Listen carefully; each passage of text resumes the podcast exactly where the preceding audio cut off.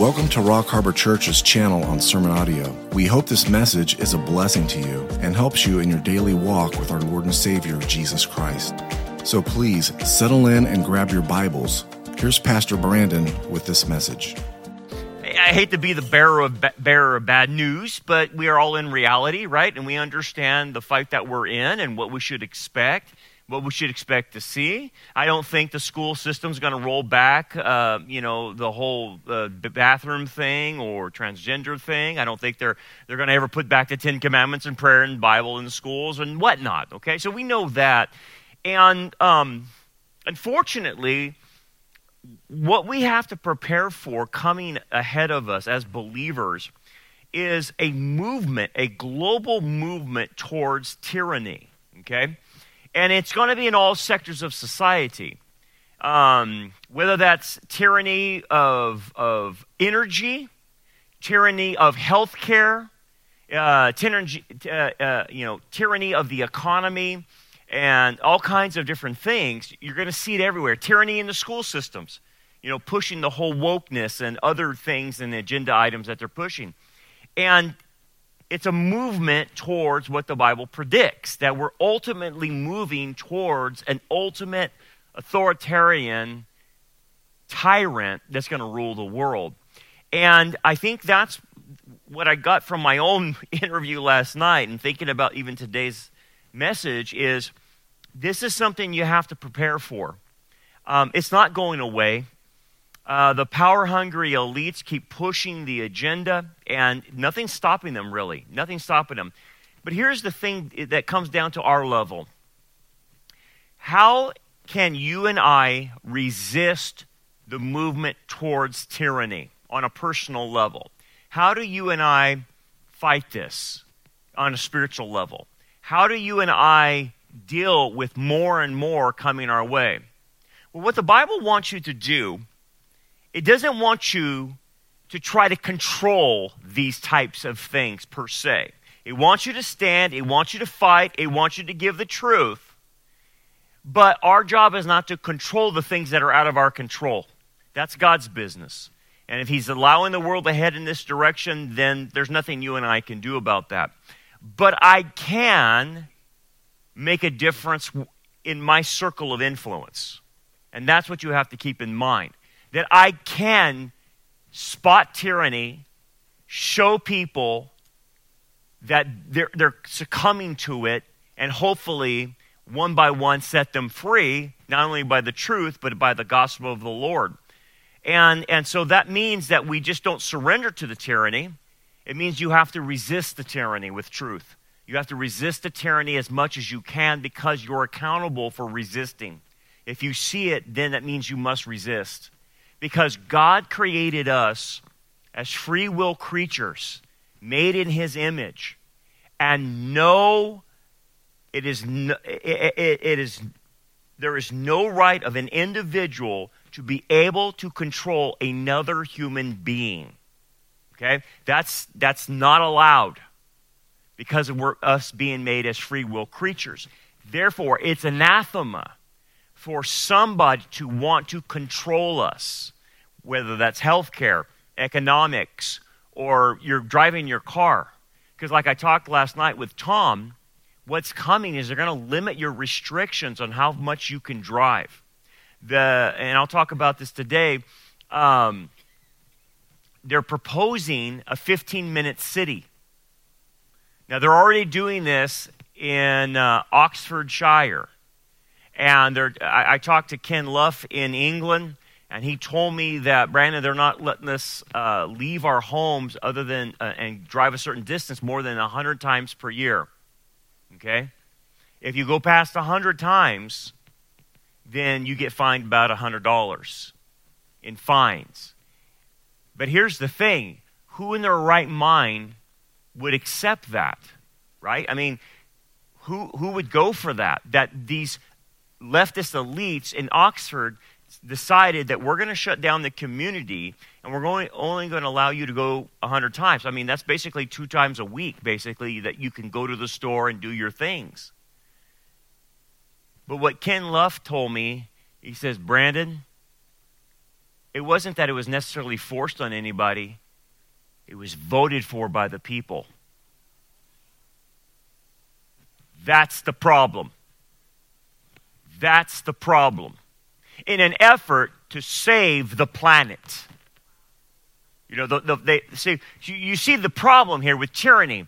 If you create a catastrophe, you create a crisis, you can get buy in from people thinking they're going to do something good and, in essence, enslave themselves thinking they're doing something good. That's what I want you to see. That's what's coming in every sector of society. They're fooling people and deceiving people into thinking they're doing something good, given a right to a particular group, and saying that this group has been, you know, uh, you know, their uh, racism has come upon them or whatever, homophobic, um, xenophobic, you name it. That, that they're having all this persecution, so therefore we must give more positive rights. So some of our universities and colleges now have actually practiced segregation now.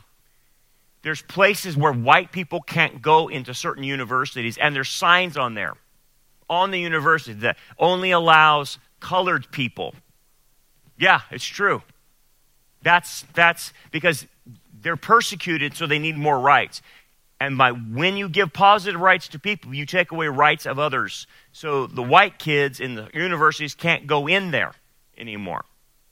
Now, think about this as another example of tyranny. They're telling us now that we talk about January having New Year's resolutions, that being fit is white supremacy. Kid you not. I kid you not. And, and that being fit has to do with white supremacy, and that watching your diet has to do with white supremacy. So, in essence, they're pushing a movement towards morbid obesity and that if you go against morbid obesity, um, then you're a racist um, or you're body shaming people. So when did when in our medical industry did we say being morbidly obese is okay? When did we do that? Because now it, it, that's the norm, and that it, and for a doctor to tell someone you need to exercise and you need to lose weight and get in shape and eat right is racist now. What, what's happening? That's tyranny of the mob. That's tyranny, guys. That you can't say certain things. That's tyranny of free speech. It's all happening. So imagine in these, this, if this comes to America, by the way, like I said, they're already practicing it.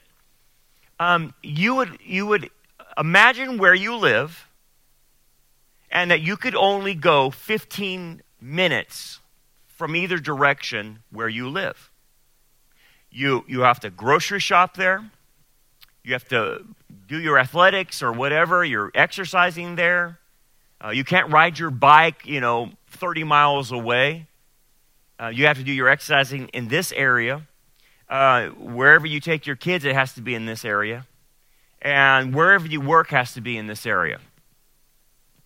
Oh, well, wait a second. What if people work far away past 15 minutes. Usually people have a commute. That's true. They're going to either tell you, you either move to where you work or you find a job in your location. I'm not kidding. This stuff is already in the mind of the World Economic Forum. This is where I'm getting this from. This is on the World Economic Forum website. And I'm telling you, they're launching it already. And re- what you're virtually going to see is the introduction of climate change lockdowns. And the lockdown doesn't mean you have to stay in your house, it just means you have to stay in a 15 minute radius. Now, in some other countries, they're practicing a 20 minute radius. Okay? So they extend it.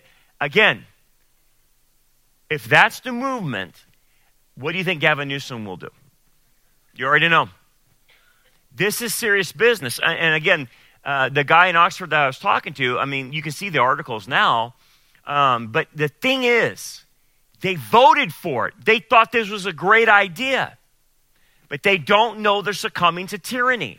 And that's where I want to go, where we're in the, the, um, in the passage now in Daniel chapter 11. It's another passage about the Antichrist. There's a, a passage about a lot of things. But what I wanted you to get out of this is why does the Lord allow the Antichrist to rule? Why does he? Because what you're going to find out is that in most dictatorships, most tyranny, the tyrannical ruler couldn't have ruled without the mob. And that's the problem. Hitler played off of the German people. Now, he was crazy to begin with, satanically inspired, no doubt about that. But he couldn't have gotten away with it, and they've studied this, had it not been for the immoral mob in Germany. And I, I, heard a recent lecture about this, about how the German people played into Hitler's ideas. Now, what Hitler did, um, apparently, is he would give speeches, and he spoke off the cuff a lot of times.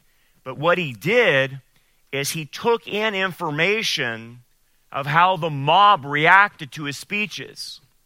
So he would say something, and if he didn't get a reaction from the people, he wouldn't go back to it. But if he said this and he got a reaction to it, then he kept going. And then he would say another thing, and then the mob would react to it. And anything the mob reacted to, he put it all in his speeches. To the point that his speeches reflected the mentality of the German mob in front of him. So it wasn't just simply Hitler doing the Holocaust, it was the mob in Germany that provoked it and that allowed him to do things like that. And that's what I'm seeing right now in the United States. I'm seeing around the world. How do, in the world did we get somebody in our White House as incompetent as Joe Biden? Okay? And I don't, I mean, if Joe Biden's Republican, I'd say the same thing. I really don't care. It's a uniparty at this point. How in the world does anyone vote for Mitch McConnell? How does anyone vote for these, these, these RINOs and things of that nature? Who supports them? Who votes for them? That means that the people who voted for them are responsible for collective guilt. Just like the German people have collective guilt for the Holocaust.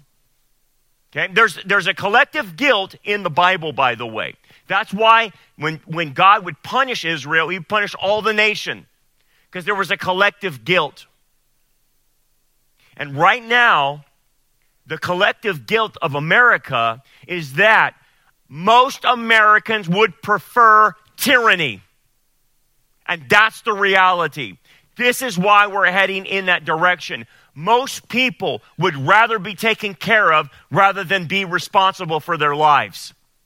We teach our kids in the schools that, oh, all these problems that you have are your parents. All these problems you have are the racism in our society. All these problems you have is America. All these problems you have is, uh, you know, all these people doing bad things to you.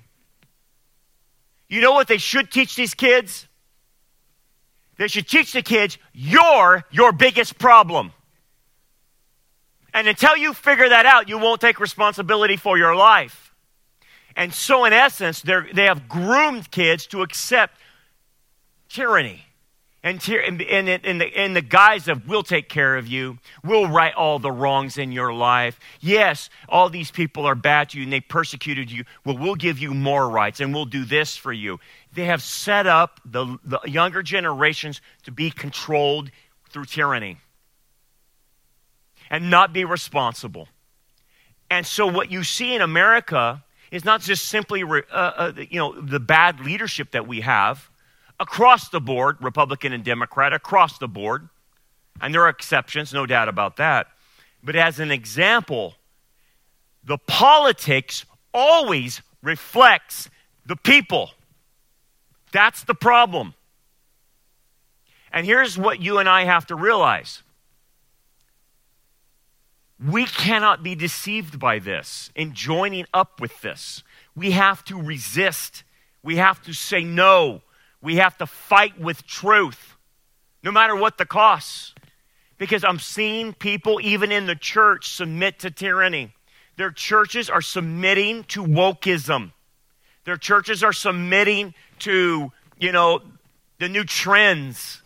Why are, why are 54% of churches now affirming gay marriage? Why?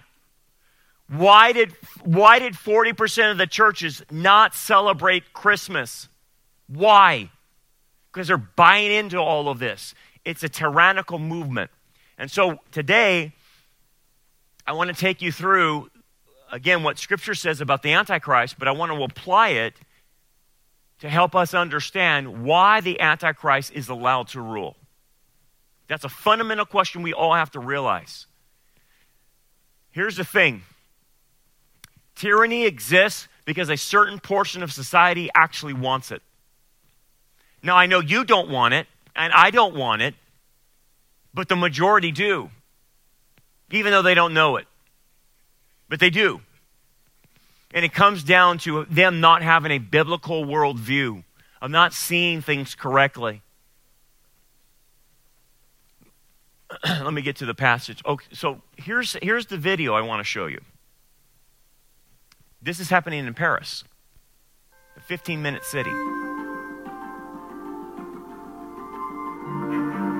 Welcome to your new prison. That's what this is. And people say they want it. Let's go to the scriptures. Let's unpack it and apply it. This is chapter 11 of Daniel. Also, in the first year of Darius the Mede, I, even I, stood up and confirmed and strengthened him. So there's a little backtracking here that's going on in, in, uh, um, in Daniel chapter 11. Darius the Mede uh, is going backwards in, in history. And what he's saying, it, this, the angel is speaking to Daniel in this context. Daniel, uh, Daniel, chapter 11 is a continuation of Daniel chapter 10, where the angel is speaking to Daniel and unveiling, unveil, uh, unveiling um, what's going to happen in the end, uh, not only uh, short term, but long term as well. And so he's saying, uh, in the year of Darius, I even stood up, confirmed him, and strengthened him. Now, what is the, the big deal? Um, well, the angel said, I strengthened him. I'm the one who did it. I'm the one who gave him the impetus to do this. And basically, um, Darius the Mede took over from Babylon. Okay? So the angels are saying that we were involved in this, we were able to influence this whole situation. And the other thing that happened, the other way it influenced Darius the Mede too, um, it, it, and, and a lot of commentators will mention this, is when Daniel went into the lion's den. That this event influenced Darius the Mede so much after seeing this that, again, of course, he promoted Daniel to be one of the highest in the kingdom. But what was this about? It was a spiritual warfare of how to influence Darius the Mede. And in this case, the good angels won. And that's what it's being, it's being said and told here. Now, here's the thing if you try to apply this today, who is winning in the influence? Now, we understand God's all powerful, but when He allows something to happen, then He will allow the influence from the demonic realm, from the angelic realm, to affect the world leaders like they did Darius. In this case, the influence of the good angels pushed Darius the Mede in a certain direction to be favorable to the Jews. That's how the, the spiritual war was won in this case. Now we're seeing a spiritual war and we're seeing it go the opposite way, and we understand it because of prophecy that it must go this way. So God is allowing it. Anyway, that was the angelic conflict that happened there. And now I will tell you the truth. Behold, three more kings will arise in Persia, and a fourth sh- uh, shall be far richer than them all. By his strength, through his riches, he shall stir up all, the, all against the realm of Greece. Now, again, this is more near fulfillment prophecies basically telling you that this is what's going to happen in Persia. And what's really going to ha- happen in history, exactly as Daniel mentions, you'll have these four different kings, ending up with Xerxes at the bottom. Xerxes should be familiar to you because that's the king that was in charge in Esther's day, that Esther dealt with, right? Okay, so that's what actually is predicted in the near future. And the, the near future predicts this, this changeover from Persia to Greece. And, and it's all there in Daniel chapter 11 in detail. And basically, what you're going to have is a Persian invasion of Greece, and Greece will respond later on with a retaliation, and that's through Alexander the Great. We've talked about this. And so, um, again, Xerxes was uh, the, the, king in uh, Esther's day. We think that the invasion of Greece happened somewhere, I think, Esther 2, between Esther 1 and 2, or 2 and 3, somewhere in that neighborhood um, at that time. And, and obviously, that sparked the resentment in Greece to eventually take over the Persian Empire. Anyway, it goes on. Then a, uh, then a, mighty king shall arise who shall rule with great dominion and do accordingly, according to his will. And when he has arisen, his kingdom shall be broken up and divided to four winds of heaven. This is talking about Alexander the Great's kingdom but not among his posterity, nor according to his dominion, which, which he ruled. For his kingdom shall be uprooted, even for others beside these. So basically, we already we've tracked this down, but again, the angel's repeating this again. So what happened with Alexander the Great when he died? His kingdom broke in, into his four generals: Seleucus, Ptolemy, Lysimachus, and Cassander. And basically, they ruled the area like this. And that's how the kingdom was divided after Alexander the Great, all the way up until the time of Rome. Okay? Now, I'm not going to go into detail in this section of Daniel because I could literally spend probably two sermons on it just going through the history. The problem is it, it's get very minutia. And so I, what I did is outline it for you. This is what Daniel predicts prophecies of Persia, Greece, Egypt, and Syria. And then he goes into detail about the fights between these different Ptolemies and Seleucid kings that are going on in Israel as it relates to Israel. Then he goes into a prophecy concerning Antiochus Epiphanes, which we've already studied, who is a type of Antichrist. And, we, and, and by the way, I put this last part of chapter 11, 21 through 35, in a previous sermon in Daniel chapter 8, uh, I inserted that, that part in there. But this is all that's predicted. Okay? Now, what I want to focus in on the last section, uh, the prophecies concerning the end times, 1136 through 12.3. But when you look at these passages, what, you, what strikes you is that there are 135 prophecies in Daniel 11, and they're so detailed that the critics said that this was written after the fact because they're so detailed. And that's where a lot of people criticize Daniel for. They said there's no way anyone could have predicted the details so much like this. And so, but here's, you know, and so the, the, the, the reaction to that is this well, God is an eternal being, He's omniscient. Of course, He knows the future. If God's an eternal being and knows the future, why is it out of the realm that he can predict in detail what will happen? That's the nature of God. And so the problem is with the skeptics is they're anti-supernatural. They don't think there's a being that's all knowing or eternal that can predict the future. And so that's why they dismissed it.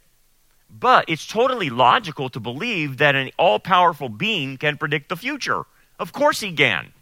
And as, as you and I understand, that's the nature of prophecy. But that's how, that's how detailed it is. Anyway, what you have to understand about what you what, but this what you're seeing in near and far fulfillment of prophecy is what, what God wants you to understand about the world.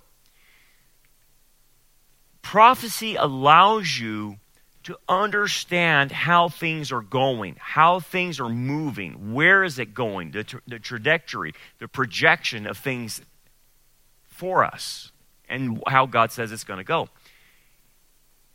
That's what he wants you to know. God is not expecting you and I to control the movement because the movement is too big. I can't control the movement of the world towards globalism. I can't. I can resist it, I can speak the truth, but if God is allowing it to happen, it's going to happen. And there's nothing I can do about that. If he if if this is truly the end of America as we as we have known it, then I don't, I don't know how to stop that if God is allowing that. I can resist, I can fight, and I will against the tyranny. But if God's allowing it, He's allowing it. I, I can't kick against the goats. But what am I supposed to do? I'm supposed to understand why it's happening. And that's what prophecy does. It teaches me the why. And why is it important for the why? So that I can explain it to other people and use that as a springboard to give them the truth and perhaps get them saved. That's the reason for it. But here's the thing you have to watch out for you have to watch out for resentment. All these prophecies back here, look at that. All these prophecies, when Israel looked at them, that could cause a lot of bitterness and resentment because it's basically telling Israel, your world is not going to be hunky dory in the next few hundred years. You're going to see war. You're going to see all kinds of crazy stuff happen in, your, in, in the life of your country. And I want to warn you about it. The tendency is to take these prophecies about the future and become bitter and resentful towards what's happening. And I can tell you right now, if you allow bitterness and resentment to start welling up in your heart about what's going on in our country, you're going to be very close to blending justice with revenge. And you have to be very, very careful because you will rail against the evil that's coming against our, in our world. And you have every right to, to rail against it. But be very careful that you don't cross the line into resentment because resentment is what caused the Nazi Holocaust. Resentment is what caused all the dictators in the world. You had a mob resentment, a collective resentment in the country. And that collective resentment is what brought them Hitler. Because he would be the one to right the wrongs. He would be the one to solve the injustices against the German people. And then they would call out for a scapegoat. Who can we blame for this? And then they targeted the Jews and they targeted the gypsies and they targeted everyone else. What is happening is something you must control. The amount of evil is beyond what I've ever imagined we would see. And if you're not careful, you will slip into resentment and bitterness because your life is not going to go the way you wanted it to, and you will see the enemy right in front of you. We have people that are dying, dropping dead right in front of us in our families, having blood clots, myocarditis, because they pushed an experimental drug on people. Don't, if your family member dies, like mine has, my stepfather died of it last year, you can get a lot of resentment towards anyone who pushed the vaccine. And I got, I'm going to tell you, you better be careful about that. It will push you over the edge. Because when your family member dies right in front of you, you want some justice for that. You want justice because of the doctors. You want justice because of the nurses. You want justice for the hospital. You want justice for Anthony Fauci. Right? And that's true. But don't let it cross the line into resentment and revenge. That's what created Nazism. And that's what's now going to create the territory and the environment for the Antichrist is the resentment. Why do you think they're, they're allowing all the criminals to go? Why? We have criminals all over, and now we have criminal activity everywhere. Everywhere. Have you not seen going into CVS uh, or whatever it is, and Walgreens and all these other places? They have locked acrylic locks on all the, the items in the store. How many of you ever been in these stores and people just walk out with stuff? Right? What is that? It's lawlessness, it's criminal activity, and they want that. Why? Because then they, they, people will resent it, people will take matters into their own hands, and they will cry out, This criminal activity needs to stop. And they will come up with solution that imprisons you instead of the criminal to stop crime. Be careful. Be careful because that criminal activity could push you into revenge, and then you will call out for a strong man to stop it, and that strong man will put you in jail. That's how it works. So,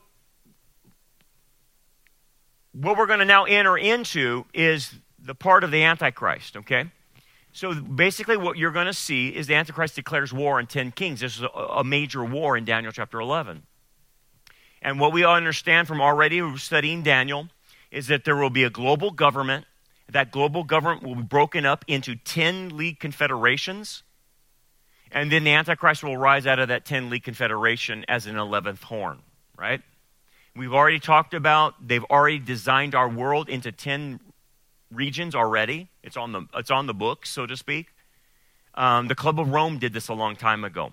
But they now, you know, the UN, World Economic Forum, they all have it mapped out. America will be part of a North American region, including Canada and Mexico. I heard Lara Logan a while back, uh, and she had some insider information from the globalist elites that meet at these Davos meetings and they meet at these the COP27 meetings, and what comes out of the globalist elites is the reason we're having unvetted illegal immigration is to collapse our system so that we cannot support it. And it's going to bankrupt us, and it will cause us to go into a regional government in order to handle illegal immigration, which includes Mexico and Canada. That's the purpose of illegal immigration right now. It's not just simply for votes for Democrats. It's to collapse the American system so we have to go to a regional government. That's the start of it, guys. So, anyway, it goes on. And the ten horns that were on its head, another horn which came up, before which three fell. So he takes out three kingdoms, three regional governments, namely that horn which had eyes and a mouth which spoke pompous words, whose appearance was greater than his fellows. Obviously, the Antichrist, right? The ten horns are ten kings who shall arise from this kingdom, and another shall rise after them. He shall be different from the first ones and shall subdue three kings. Then this is, happens at the midpoint of the tribulation, and the Antichrist rises to power, takes three horns out, and the rest of them submit to him, obviously. Then it goes on to, uh, to explain actually the war in how the Antichrist does this. How does he take three kings out? Well, Daniel mentions this. In verse 40, it says, At that time of the end, the king of the south shall attack him, and the king of the north shall come against him like, like a whirlwind, with chariots, horsemen, and many ships. And he shall enter the countries, overwhelm them, and pass through. So, what ends up happening is the Antichrist locates himself in Israel. Okay? And while he's there, there's a pincer move that happens on him uh, the king of the north, whoever that might be at that time, and the king of the south, probably who's controlling Africa. Remember, there will be 10 kings. They eventually attack him. So he doesn't have full support of the entire world. There's people that don't align with him. And then, furthermore, there's the kings of the east that attack him as well in this battle. And what they're trying to do is a pincer move. And they're, they're try, trying to entrap him. But he fights against them and he overwhelms them. Um, verse 41 mentions that he shall also enter the glorious land. That means Israel. He comes into the land. And really, Revelation 16 talks about him coming into Jezreel Valley. That's where Antichrist will encamp his army there. Okay? And he shall plant tents of his palace between the seas and the glorious holy mountain, uh, in other words, Jerusalem. So his armies are in the Jezreel Valley, and then he plants himself in Jerusalem, his tent um, so to speak, his, his campground, where he camps out there in Israel when this is all going down. And this is why this pincer move is happening as well. Furthermore, um, just to show you what the Jezreel Valley looks like, this is the valley, and it's massive. This is where Napoleon said this would be a great place to stage a war. Um, and other people have seen this. A lot of battles were fought in the Jezreel Valley. As you can see it on the map, it's just a, a flat valley in the middle of Israel. And this is a view of, of um, the valley uh, from Megiddo, um, which is that's where we get the word Armageddon from. The Har Megiddo uh, is the valley of Armageddon. And anyway, this is where the Antichrist will be staging his, his wars, and this is where he's going to be fighting against the king of the north, king of the south, and the king of the east. Anyway, verse 41 says, And many countries shall be overthrown, but these shall escape his hand Edom, Moab, and the prominent people of Ammon. Now, here's the interesting thing. He's going to win over the king of the north, king of the south, king of the and east, and then the rest of them will submit to him. But this area is not controlled by him. He doesn't get control. And it's right next to him. There's Ammon, Moab, and Edom. What is that modern day uh, country? That's Jordan. For some reason, he controls the entire world, but he can't control Jordan. That isn't that weird? Unless you understand the spiritual significance of it, because God has prepared a place for the Jews to hide from him. And so, therefore, God has sectioned that off to where that is the only spot in the world that he doesn't control. And that's or, in order to preserve the Jews. And that's the spiritual answer to it. That's why he can't control it. Furthermore, he shall stretch out his hand against the countries, and the land of Egypt shall not escape.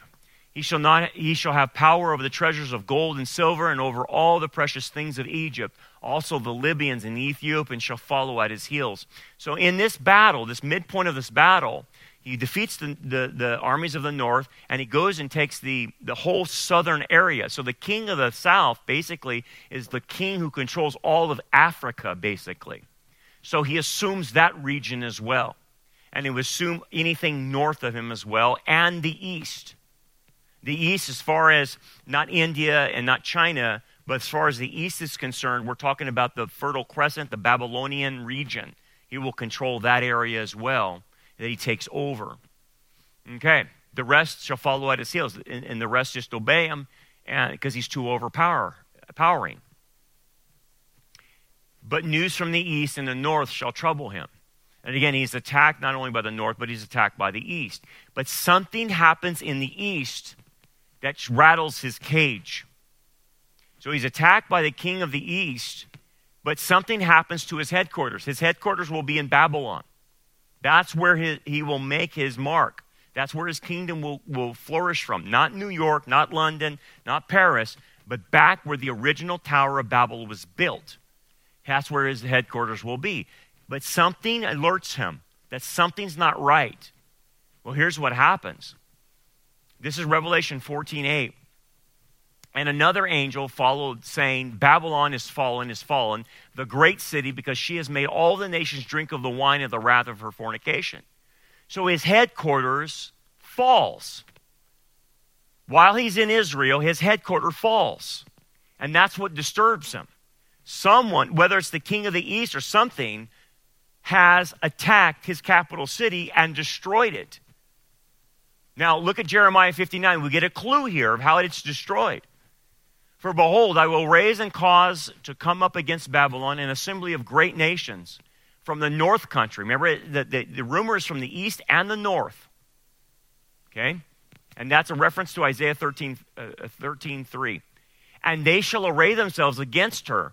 From there she shall be captured their arrows shall be like those of an expert warrior, none shall return in vain. Now, this is amazing. This is prophetically coming from Jeremiah, saying that the arrows that come from this nation that destroys Babylon, they're like an expert warrior. Well, let's break that down in the Hebrew. It's Echgebor, which might means mighty and ma, sakal, sakal uh, with wisdom. It's wise. So, what's mighty and what's wise? Is it the nation? Is it the king? No. What is wise and what is mighty is their arrows. Their arrows are wise. Their arrows are powerful. Now, you can understand if you put this in modern day warfare what we're dealing with. A powerful arrow, they would have no term for a bomb. If they saw into the future, this would be what they saw. That, that's the only thing that the language they could use is that's an arrow, but there's something more powerful in it. And the arrow has intelligence and wisdom within it. You see what the Hebrew's hinting at? It's hinting at a smart bomb. It's that the arrow itself has intelligence. And that's the best way Jeremiah could explain it. That's how his capital is destroyed. And as you look in Revelation 18, the capital is destroyed in one hour. How can something be destroyed in one hour? Bombs. That's it. That's the answer. And the only way you could understand it is to live in this modern day and age. Isn't that amazing? So he, what, he ha- what happens here, Jeremiah points this out. The king of Babylon has heard the report about them, and his hands grow feeble. Anguish has taken hold of him, pangs as a woman in, in childbirth, because of this destruction of his capital. So he, he's going to go into fury at this point in time and take it out on Israel. Therefore, he shall go out with great fury and destroy and annihilate many. Now, who are the many here? The many refer to Israel. Okay? In this context. And so, after his capital is destroyed, that's when he goes on a tear and a rampage to destroy all of Israel. Because he must prevent the second coming. And, the, and like I've mentioned before, the second coming is predicated on the Jews' acceptance of the Messiah. So, in, in his mind, wipe out every Jew and you can't have the second coming. That's why he does this. Zechariah 13 mentions the destruction that he causes. And it shall come to pass in the land, says the Lord, that two thirds in it shall be cut off and die, but one third shall be left in it. I will bring the one third through the fire, will refine them as silver is refined, and test them as gold is tested. So two thirds of Israel will be wiped out by him, destroyed, slaughtered. If you thought the Holocaust was bad, you have no idea what the Antichrist will do to Israel in the future. Another Holocaust at a greater level is going to happen to them. And Jesus even mentions this in the Olivet Discourse. And unless those days were shortened, no flesh would be saved, but for the elect's sake. And who is the elect? It's Israel, the remnant of Israel. Those days shall be shortened. Basically, Messiah is saying to the disciples, if I allow this to continue past a certain point, everybody in Israel will be killed. Everybody. But I'm going to shorten this. And, the, and the, the, what we know of the shortening is it only lasts three and a half years, nothing past it. And we get that from Daniel and we get that from John in the book of Revelation. So God puts a limit on it. and, and we talked about Jordan. Uh, this is Petra. And this is where the one third will go. We've talked about this before. They go to Petra and they hide in Petra until the second coming, right? But look what it says here in verse 45. Yet he shall come to his end and no one will help him. He actually, the Antichrist, dies in this war. He dies. Now, this is amazing. He dies. He receives a mortal head wound and I saw one of the heads as if it had been mortally wounded. Revelation 13. And in the midst of the elders stood a lamb as though it had been slain. Now, why do I put Revelation 5 with Revelation 13? Because it says, as if it had been mortally wounded. People will take that in the English and say, oh, it's as, as if he died. Oh, no, no, you understand, that's an idiom. And the same idiom is used in Revelation 5 for the Messiah.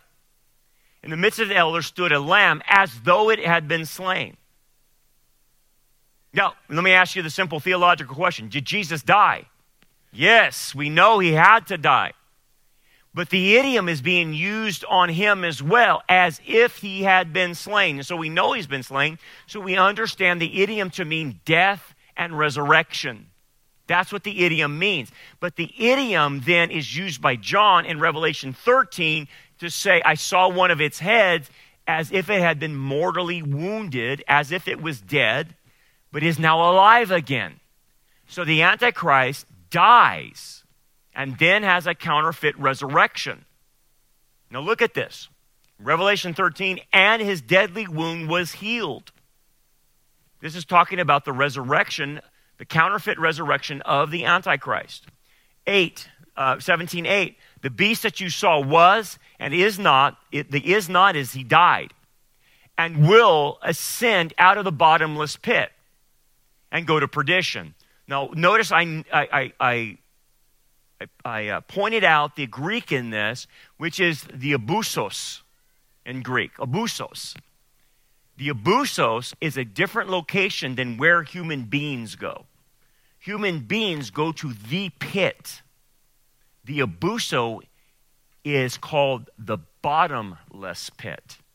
It's different. The abuso is only where um, demons or fallen angels are temporarily confined. Okay? It's not Tartarus. Tartarus is Genesis 6 angels permanently confined until the great white throne judgment. But the pit, the bottomless pit, is only where fallen angels and demons are temporarily uh, put there for a period of time.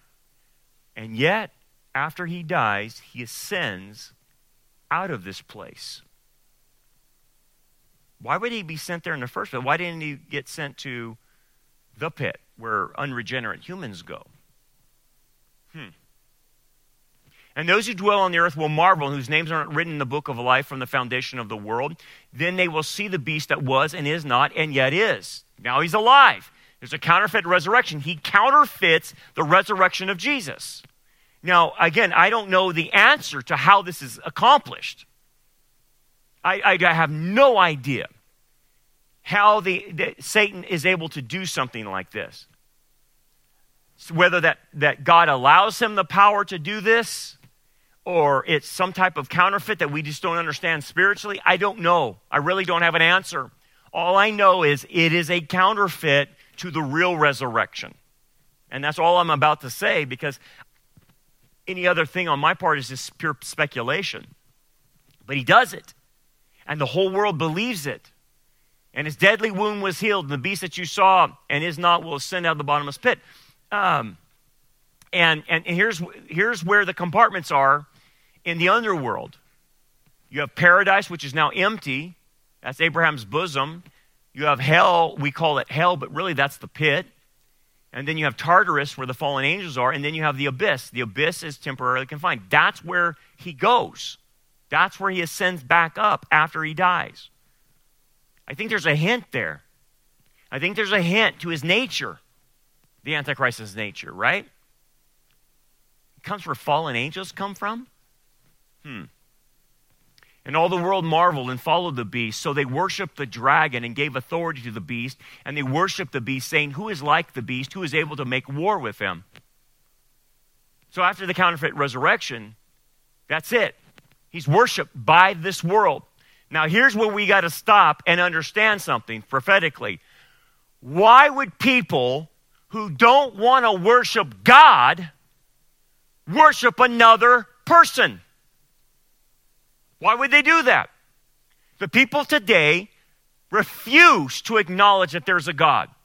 In fact, they make him up, they, they create Santa Claus gods. But yet, in the future, they have no problem bowing a knee to this one individual who's the hallmark of evil and worshiping him. Why is that? What explains this? Because this person, the Antichrist, will put everybody into slavery. He will control every facet of their life. Why would they do that? When, when God is asking people to follow Him, and He says His burden is light, He still gives you the freedom whether you obey Him or not. He doesn't force servitude on you. It's voluntarily servitude to Him. And we voluntarily submit to Him, but we also have a free will and we can rebel, can't we? But you can't rebel against the Antichrist. Otherwise, you're dead. What you must ask yourself is why would a person reject God who gives them free will and accept a false God who enslaves them? Why? The answer to that answers today why we're losing America. That's the answer. I'll get to that in just a bit. So, why does God allow the Antichrist? Because people want him instead of God. That's why. And that's a hard pill to swallow. Understand this about the Antichrist he is the embodiment of sinful humanity, he is the sum total.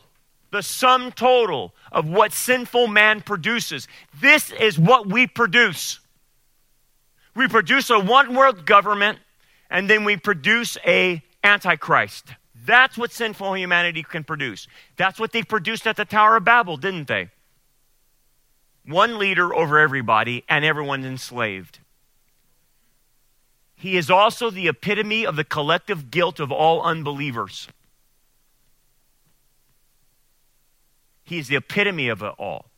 Unbelieving man called out the devil to worship for the exchange of power. That's why. Imagine, so when you think of the Antichrist, he's the embodiment of our culture. You understand what I'm saying here? He embodies everything our culture wants, which is opposite of what God wants, right? He's the embodiment of it. He is their masterpiece. He is man's masterpiece of the sin nature. So here's the question then why do people succumb to tyranny in their own lives? Why do they follow without questioning? Why do they do what they're told without even looking at facts and data? Why is it? They have resentment. They are nihilistic and they're bitter concerning the unfairness of life. And if someone can bring justice or revenge to the situation, then they will follow blindly. What are we going to do? We're all going to die of COVID 19. We're all going to die. Someone save me. And Anthony Fauci comes to your rescue. They feel vulnerable and at risk, so anyone providing them protection will be followed. See, we haven't taught our young people in schools how to stand alone for the truth. Because I can tell you this when you stand alone, when you stand for the truth, you're going to stand alone. There's not going to be a lot of people with you. You have to have enough guts to do it. And unfortunately, there's not enough people with any guts or any spine. What I'm noticing is there are a bunch of cowards that won't stand up. So, because they won't stand up, they go to someone else that will stand up for them and right all the wrongs and protect them. And so, someone like Anthony Fauci, someone like a politician, or someone like the Antichrist becomes who their go to is. Three, they adopt a victim mentality, which relieves them of responsibility and the desire to be taken care of. Look, I can tell you that's endemic to the sin nature. The sin nature does not want to be responsible, the sin nature wants to be taken care of. They, humans in their sin nature prefer a nanny state. Okay? That's, that's the problem. Humans have a, in the sin nature, have a tendency to be always lazy. And so it's easier for someone else to take care of them. And that's what sets up a tyrant. Four, they benefit from the system of the tyranny. The tyrant is actually giving them things that they want. That's what our government does. The government keeps giving more and more stuff out, and they create dependency on them, create laziness, irresponsibility. But the people, why would they vote them out? Because they benefit from these people being in office. See, the Antichrist will give people exactly what they want. That's how he gets their votes. Hitler did the same thing. He gave people what they wanted. You want to kill the Jews? Let's go for it. They look to blame others for their problems instead of taking ownership for what they are responsible for. The tyrant then uses the scapegoat tactic on them. Who's to blame for this? It's the Christians. Because the Christians are so intolerant of my lifestyle. Who's to blame for uh, uh, people wanting our borders locked? It's the Christians because they're not globalists. You see what I'm saying? We're the scapegoat in our culture. That's what's happening. They're blaming us for everything. And, and, and even saying to the point that exercising is, is a, a, a white thing? Are you out of your mind? That now we have to affirm morbid ob- obesity and we can't body shame? What's happening here? We are the scapegoats because everything biblical that we hold to is now being turned on us saying, You're the problem. And what this culture is, they're putting the blame on the wrong person or group. They should be blaming these, these elites. They should be blaming Gavin Newsom and Joe Biden. They should be blaming all these Black Lives Matter, Antifa, you name it, transgender. They should be blaming the groomers in our public schools. They should be blaming them for what's happening to people. But instead, the focus has shifted to it's the Christians. It's the Christians. But that's what a tyrant does. And the people buy into this. They're deceived to think that, that, that what the tyrant is pushing is actually their idea. That's what the German people thought. It was their idea to do this. People have been convinced that this would be the best thing for them. Seven, they have a desire to control everything because of personal fear. Fear can be manipulated in the person, and that's what tyrants do. And people have not come to reconcile the fear inside of them, will have a desire to control everything. Because they're afraid of the future, they're afraid of what's happening tomorrow, they're afraid and so, in order to get security, they have to have control. And that's what tyrants do, but that's what people who follow tyrants do as well. They don't want their life disrupted. The tyrant promises that life will go on as normal if they just follow them, and they're being deceived. You have to, if you're going to avoid tyranny, you have to come to grips with your own personal fears. You have to get that settled because if not, they will play on that fear. Look what they did to our populace around the world with the stupid vaccines. They played upon the fears and emotions of people, and they got them to do stuff that's now having huge ramifications health wise. They're cowards, so they refuse to stand alone. Like I talked about, they only stand with the collective mob. Have you noticed that they'll only say what they want when they're in a mob? They only do their mob tactics when they're in a mob. Why do they put on ski masks? Why? Why do they hide their faces if they're so brave? Show us your faces, Antifa. Let's see who you really are. It's just like the Muslims when they do jihad and they cover their faces. Show your faces if you're so brave. Show who you are. But no, they're cowards. They're cowards and they hide in the mobs. Their need for acceptance drives them to support tyranny that forces people to accept their ethics and morality. We all want to be accepted, don't we? We don't want people to not like us. We don't want people to disapprove of our life.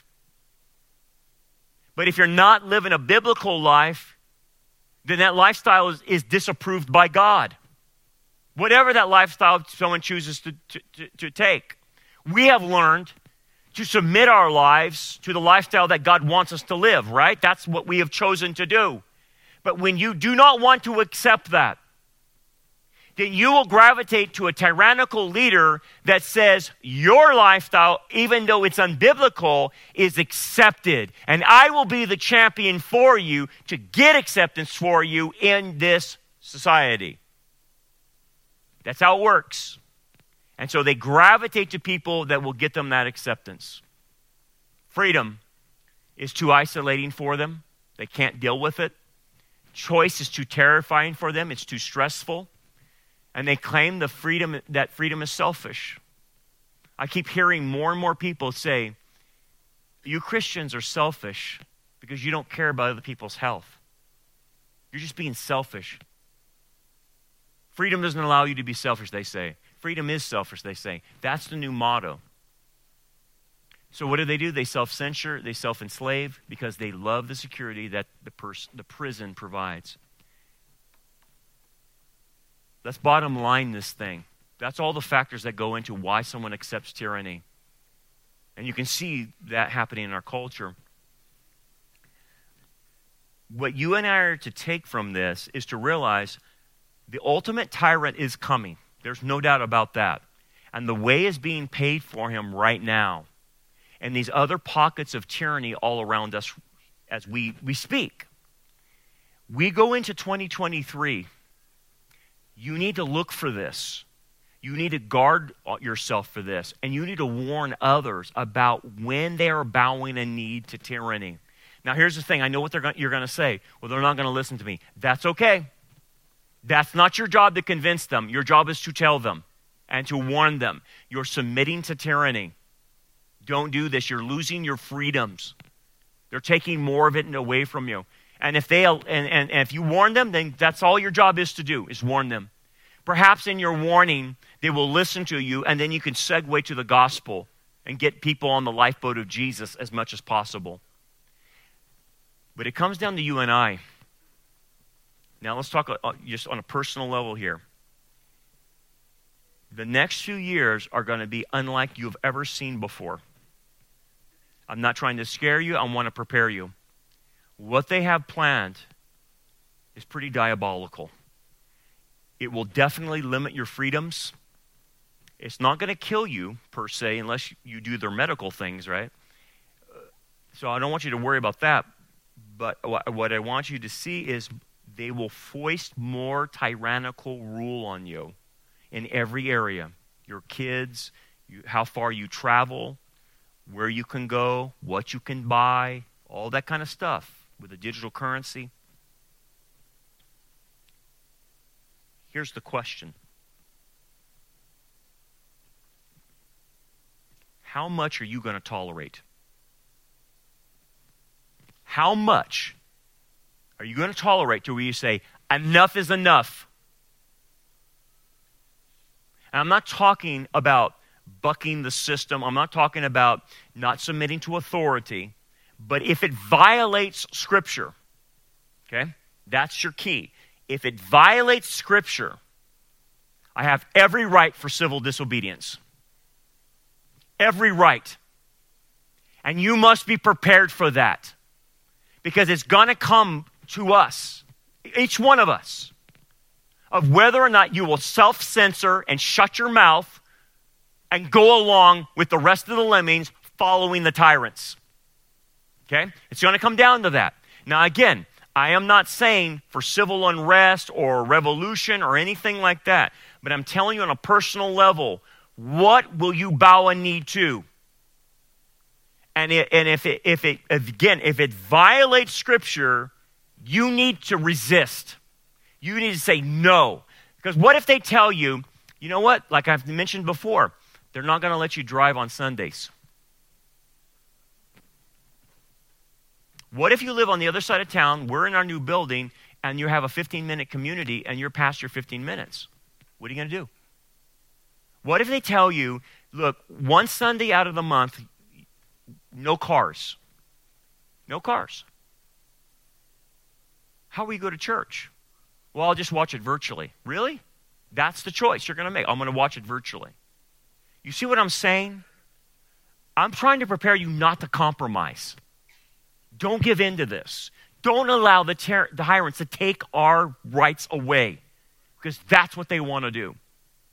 Because at the end of the day, there's only one person I obey, and that's the Lord. And that's it. And I hope that's the same for you. Let's pray.